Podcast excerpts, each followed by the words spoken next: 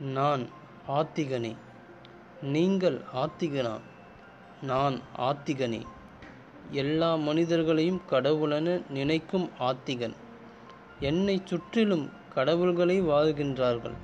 நேற்றும் கூட வழுக்கு விழுந்த கடவுள் ஒருவரிடம் கடன் வாங்கியிருந்தேன்.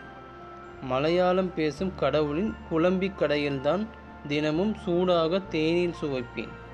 பேருந்து பயணத்தில் நரைத்த தாடி வைத்த கடவுள் ஒருவர் காசு கேட்டார்.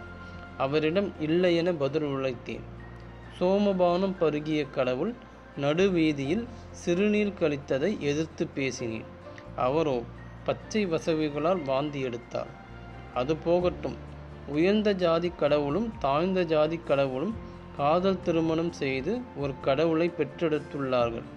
நீங்கள் ஆத்திகனெனில் என்னுடன் வாருங்கள். அக்குட்டி கடவுளை தரிசிக்கலாம்.